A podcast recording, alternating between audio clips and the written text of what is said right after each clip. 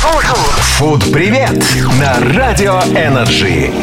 Всем фуд привет, меня зовут Макс Бранд, и сегодня мы поговорим про виноград. Знаете ли вы, что виноград – один из старейших выращиваемых фруктов, ведь его начали выращивать целенаправленно примерно 6-8 тысяч лет назад. Старейшей виноградной лозе, расположенной в словенском городе Марибор, уже более 400 лет, и она все еще производит виноград.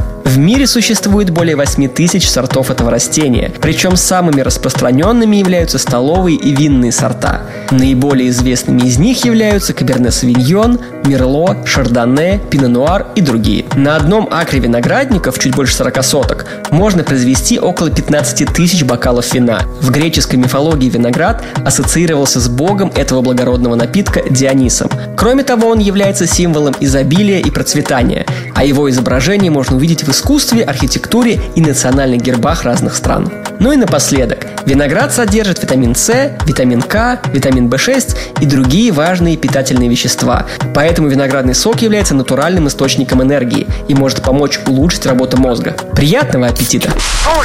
Фуд-привет на Радио Energy.